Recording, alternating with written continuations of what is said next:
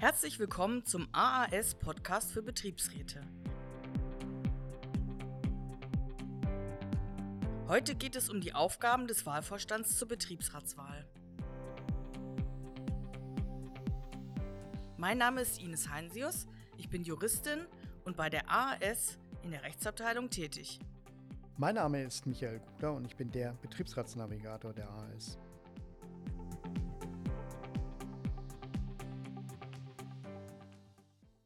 Michael, meine erste Frage.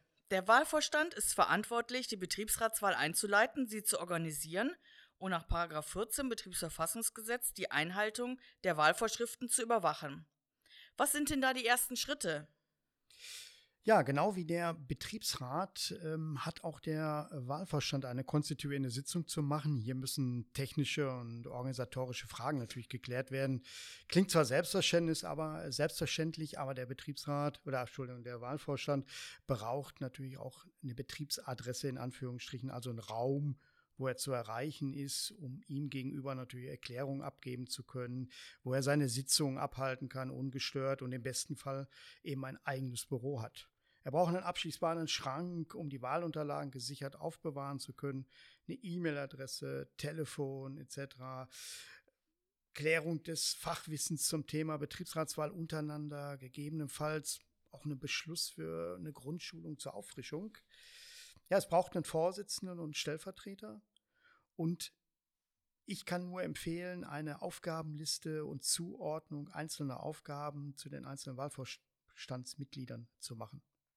Und welche Aufgaben sind jetzt zur Vorbereitung der Wahl besonders wichtig? Besonders wichtig ist natürlich erstmal festzustellen, Ende der Amtszeit des noch amtierenden Betriebsrats. Erfassung der wahlberechtigten Arbeitnehmer und Arbeitnehmerinnen in einer Wählerliste, Feststellung der zahlenmäßigen Größe des Betriebsrats. Hat sich eventuell was verändert in den letzten vier Jahren? Der, muss der Betriebsrat mehr Mitglieder haben oder vielleicht sogar auch weniger?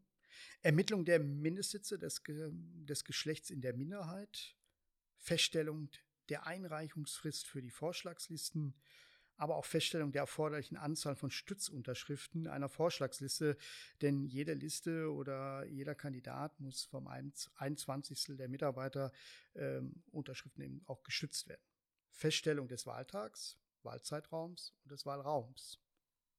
Gibt es auch rechtliche Fristen, die ein Wahlvorstand einhalten muss?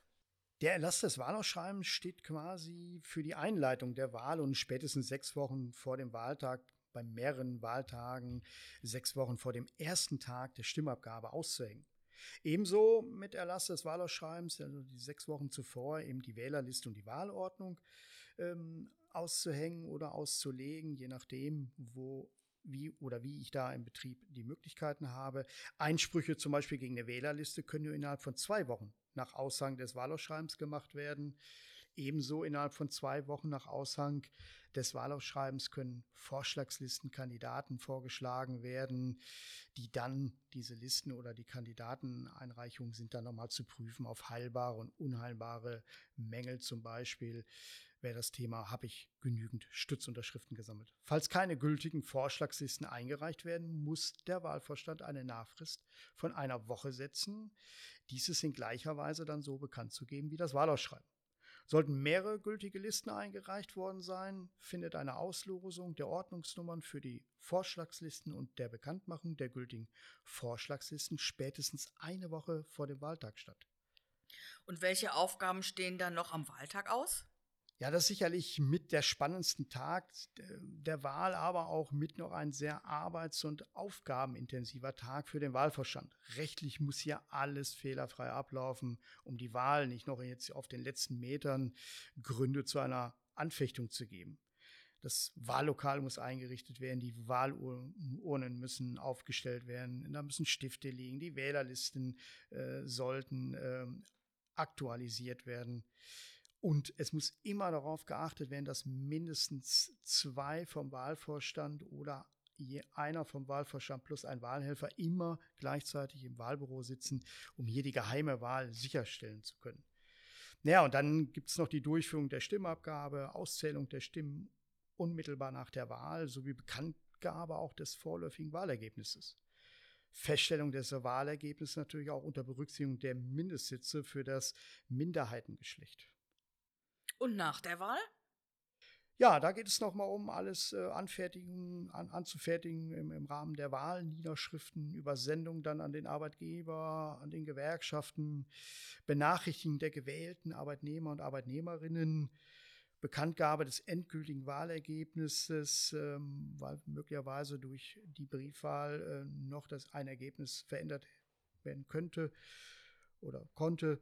Ja, und dann eben natürlich die Ladung der gewählten Betriebsratsmitglieder zur konstituierenden Sitzung. Hier werden dann die Wahlunterlagen übergeben an den gewählten Betriebsrat, der sie dann aber mindestens auch bis zur Beendigung seiner Amtszeit auf, aufzubewahren hat. Spannende Aufgaben für den Wahlvorstand. Danke, Michael.